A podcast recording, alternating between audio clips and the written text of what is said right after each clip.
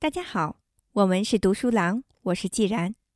今天要和大家分享的是弗里德曼所著的《自由选择》第一章：市场的力量。在上一小节中，我们谈到了关于价格对市场信息的传递，精确情报的有效传递。如果不能刺激有关的人去根据这种情报采取适当的行动，那传递情报就毫无意义。如果有人告诉木材生产者市场对木材的需求有所增加，但这并没有刺激木材生产者生产更多的木材来对涨价做出反应，那就没必要告诉他这件事情。自由价格制度的妙处之一是，传递情报的价格也提供刺激，使人对情报做出反应，还提供这样做的手段。价格的这个作用同第三个作用。决定收入的分配密切关联，不把后者考虑在内就说不清楚。生产者的收入，他的活动所得，取决于他出售产品的所得和制造产品的开销之间的差额。他反复权衡二者，最后确定的产量使他处于这样的一个状态：再多生产一点，会使增加的成本同增加的收入相等。而价格的提高改变了这种状态。一般来说，它生产的越多，生产的成本也越高。它必须采伐更偏僻或者其他条件更差的地方的树木，它必须雇佣技术水平较低的工人，或者付出较高的工资，以从其他行业吸引熟练工人。但是现在价格提高了，使它能够承受较高的成本。这就提供了增加生产的刺激和这样做的手段。价格还提供另外一种刺激，使人不仅按关于需求增加的情报行动，还按照关于最有效的生产方法的情报行动。假定有一种木材因短缺比别的木材更贵，铅笔制造商便获得这种木材涨价的情报。由于他的收入也取决于售货所得和制造成本之间的差额，他就受到一种刺激去节省这种木材。换一个例子，伐木工人使用链锯还是手锯，那要看链锯和手锯的价格。哪一种成本更低，要看每种锯需要的劳动量以及不同种劳动的工资。因而，伐木行业受到一种刺激，去获得有关的技术知识。并把它同价格所传递的情报结合起来，以最大限度降低成本。还可以举另一个更为有趣的例子来说明价格制度的微妙作用。一九七三年，石油输出国组织提高石油的价格，增加了使用链锯的成本，使情况变得稍稍对手锯有利。如果这个例子似乎太牵强。不妨想想石油涨价对运送木材的两种卡车的影响：一种是烧柴油的，另一种是烧汽油的。把这例子推进一步，石油的涨价就其允许发生的程度来说，增加了用油多的产品的成本，增加的幅度要大于用油少的产品的成本。因而，消费者受到一种刺激而改用后一种产品。最明显的例子是，人们从前喜欢体积大的汽车，现在喜欢体积小的汽车；从前用石油取暖，现在改为煤炭或者木材取暖。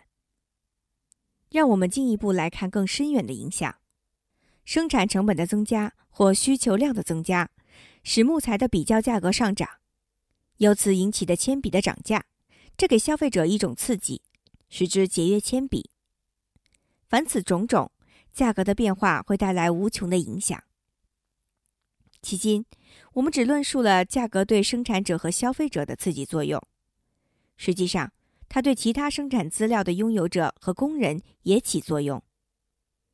木材需求量的增加会使伐木工人的工资提高，这是一种信号，表明对那种劳动的需求增加了。工资的提高刺激了人们。是一些原来不想当伐木工人或者干其他活的人，现在愿意当伐木工人了。进入劳动市场的年轻人，更多的成为了伐木工人。在这里，政府和工会的干预同样会扭曲这些所传递的情报，或者阻碍个人根据情报而自由行动。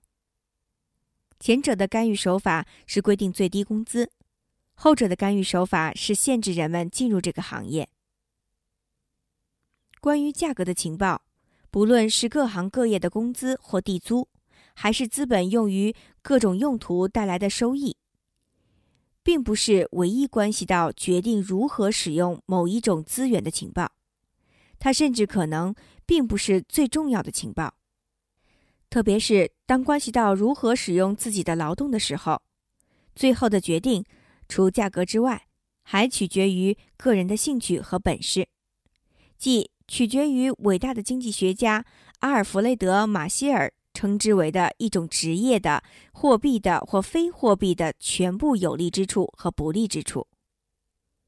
对一种职业感到满意，可以补偿较低的工资；另一方面，较高的工资可以补偿不惬意的工作。我们知道，一个通过市场获得收入的人，他的收入取决于他出售货品和劳务所得到同他在生产这些货品和劳务时所花费的成本之间的差额。所得主要是直接付给我们拥有的生产资源的款项，如。付给劳动的工资，或付给土地、建筑物或其他资本的使用费用。企业家，比如说是铅笔的制造商，他的情况形式上可能有所不同，但本质上是一样的。他的收入也取决于一种生产资源的多寡，取决于市场为使用这些资源确定的价格。不过，企业家拥有的生产资源主要是组织企业、协调企业资源。以及承担风险等方面的能力，他也可以拥有一些企业所使用的生产资源。在这种情况下，他的收入部分就取自于使用这些资源的市场价格。同样，现代公司的存在并没有改变这种情况。我们泛泛的说到公司收入或有收入的企业，这是比喻的说法。实际上，公司是业主。即股东和除股东资本外的资源这二者之间的媒介，只有人才得到收入。他们通过市场从他们拥有的资源上面得到收入，不管这些资源采取什么形式，是公司股票、债券、土地，还是他们个人的能力。在美国这样的国家，主要的生产资源是个人的生产能力，即经济学家们所谓的人力资本。美国通过市场交易产生的总收入中，大约有四分之三是雇员的报酬，包括工资、薪金以及补助；其余部分约有一半是农场主和非农业企业家的收入。这里面既有对个人劳务的报酬，又有使用企业主资本的费用。物质资本：工厂、矿山、办公楼、商店。公路、铁路、机场、汽车、卡车、飞机、船只、水坝、炼油厂、电站、住房、冰箱、洗衣机等等，这些的积累对经济增长起了极其重要的作用。没有物质资本的积累，我们绝不可能取得这样大的经济发展。不维持代代传下来的资本，一代的所得就会被下一代花光。但是，人力资本的积累，其形式是知识技能的提高、健康状况的改善以及寿命的延长，这些也起了极其重要的作用。物质资本和人力资本之间是相辅相成的。物质资本为人提供工具，使他大大提高生产力，而人能够发明新形式的物质资本，懂得使用物质资本。从中得到最大好处，并在越来越大的规模上组织使用物质资本和人力资本，使物质资本更富于生产力。物质资本和人力资本都必须得到照管和替换。人力资本要比物质资本更难于照管和替换，而且照管和替换的费用更大。这就是为什么人力资本得到的报酬要比物质资本得到的报酬增长的快的很多的原因。我们每一个人拥有的每一种资源的数量，部分取决于偶然性，部分取决于我们自己或别人的选择。偶然性决定了我们的基因，基因影响我们的体格和智力。偶然性决定了我们的出身和文化环境，从而决定我们发展自己体力和脑力的机会。偶然性还决定了我们可能从父母或其他施舍人那里继承的资源。偶然性可能破坏或者增加我们最初的资源，但是选择也起了重要的作用。我们决定怎样使用我们的资源，是勤奋工作还是随随便便，是干这一行。或是另一行，是从事这种冒险，还是另一种冒险？是积蓄还是花费？这些可以决定我们是消耗资源，还是改善和增加资源。我们的父母、其他施舍人，以及千百万可能同我们毫无关系的人的同样决定，也会影响我们继承的东西。市场为使用我们的资源规定的价格，也受偶然性和选择的影响。弗兰克·西纳特拉的嗓子在二十世纪的美国备受欢迎。要是他碰巧出生和生活在印度，是否也能受到欢迎呢？狩猎的技能在十八世纪和十九世纪的美国用处很大，而在二十世纪的美国用处就小得很多。棒球手的技术在二十年代要比篮球运动员的技术得到更高的报酬，但在七十年代却正好相反。所有这些事情都牵涉到偶然性和选择。就这些例子来说，大多是劳务消费者的选择决定不同项目的相对市场价格。但是，我们通过市场从资源的劳务上面所得到的价格，也取决于我们自己的选择：在哪儿定居，怎样使用我们的资源，把资源的劳务出售给谁等等。在任何社会里。不管它是怎样的组织，总有对收入分配的不满。我们大家都感到难以理解：我们的收入为什么少于那些看来并不比我们强的人？或者我们的收入为什么多于大多数人？他们不是也很需要吗？难道他们哪一方面比我们差吗？远处的田野总是显得更绿，于是我们就归咎于现存的制度。在统治制度下，嫉妒和不满针对统治者；在自由市场制度下，就针对市场。结果之一是，人们试图把价格制度的这种作用——分配收入，同它的其他作用——传递情报和提供刺激——分开来。在美国和其他主要依赖市场的国家，近几十年来的政府活动有许多。就是为了改变收入分配受市场支配的这种状况的，以便用另一种更为平均的方式分配收入。目前公众舆论的压力很大，要求在这方面采取进一步的措施。我们将在第五章里，我们将在第五章里较为详细的讨论这一问题。如果我们不利用价格来影响收入分配，且不说。完全决定收入分配，那么，不管我们愿望如何，要利用价格来传递情报、刺激人们行动是根本不可能的。一个人的所得如果不取决于其资源提供的劳务应得的价格，那什么会刺激他寻找有关价格的情报，或者根据这个情报采取行动呢？如果不管雷德阿德尔干不干堵塞失去控制的油井，这种危险的工作，他的收入都一样。那他为什么要干这种危险的工作呢？他可能因一时冲动干一会儿，但是他会以此为职业吗？如果不管努力工作与否，你的收入都一样，那你为什么要努力工作呢？如果你费了很大的力气，找到了愿意出最高的价格购买你要出卖的东西的买主，但实际上却得不到任何好处，那你为什么还要这样做呢？如果积累资本得不到报酬，那么人们为什么要把现在可以享受的东西推迟到将来享受呢？为什么要积蓄呢？人们的自愿节制怎么会积累到现在这么多的物质资本呢？如果维持资本得不到报酬，那么人们为什么不把积累或者继承的资本消耗掉呢？由此可见，如果人们不让价格影响收入的分配，他们也不能利用价格干别的事情。唯一的替代方法就是实行控制，由某个政府机构来决定谁该生产什么、生产多少；由某个政府机构来决定谁该扫街、谁该管理工厂、谁该当警察、谁该当医生。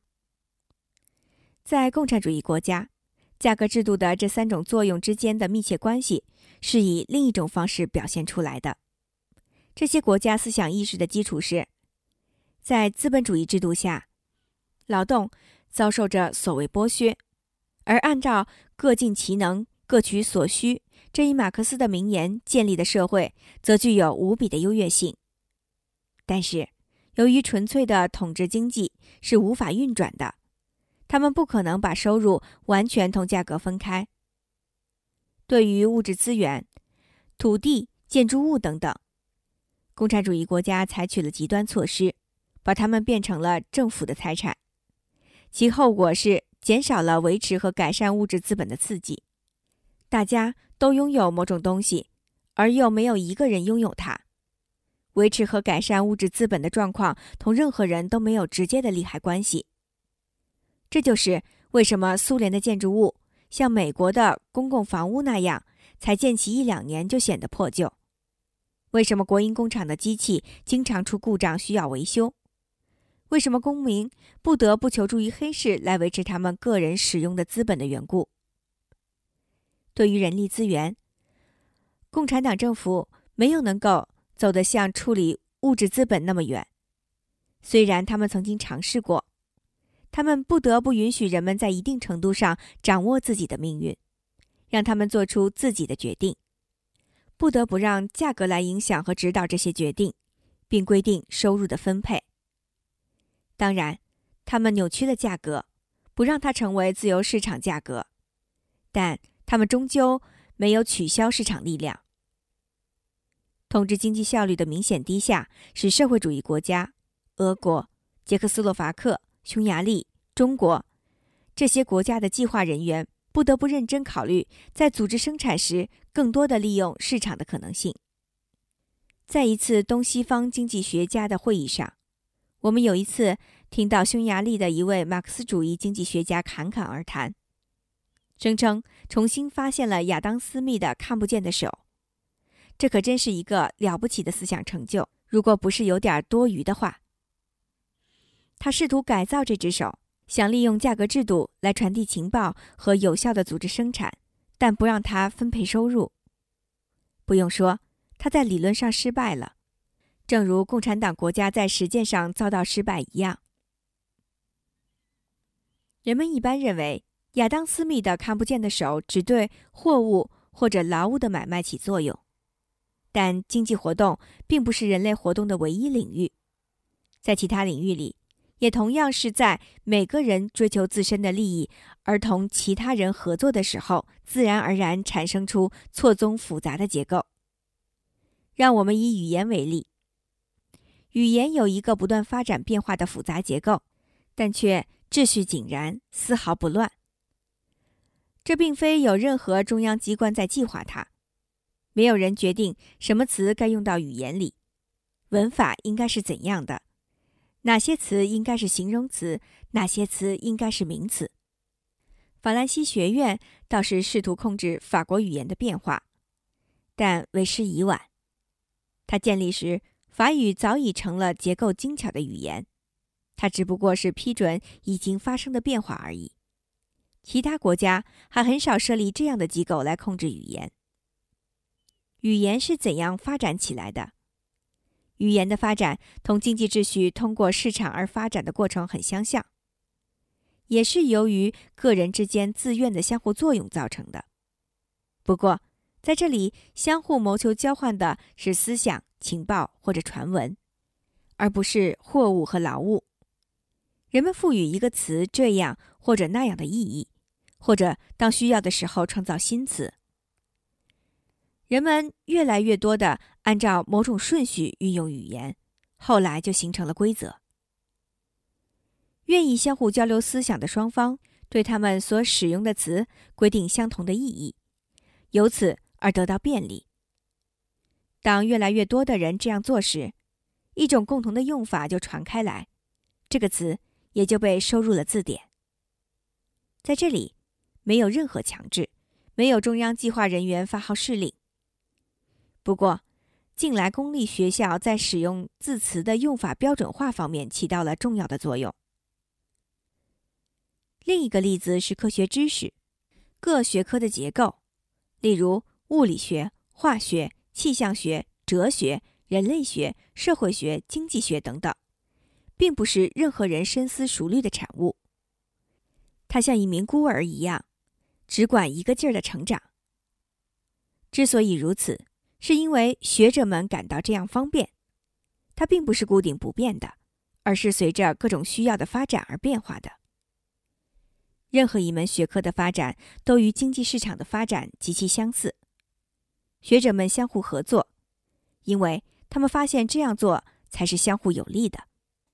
他们从相互的工作中接受他们认为有用的东西。他们通过交谈、传阅未出版的材料、出版杂志或者书籍等方式交换研究成果。合作是世界范围的，就像在经济市场上一样。学者同行们的尊重和赞同所起的作用，同货币报酬在经济市场上所起的作用也是一样的。为了博得人们的尊敬，让同行接受他们的成果，学者们往往在最有科学价值的方面下功夫。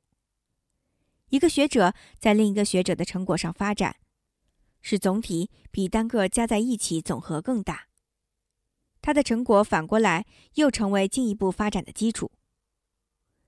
正如现代的汽车是货物自由市场的产物一样，现代物理学是思想自由市场的产物。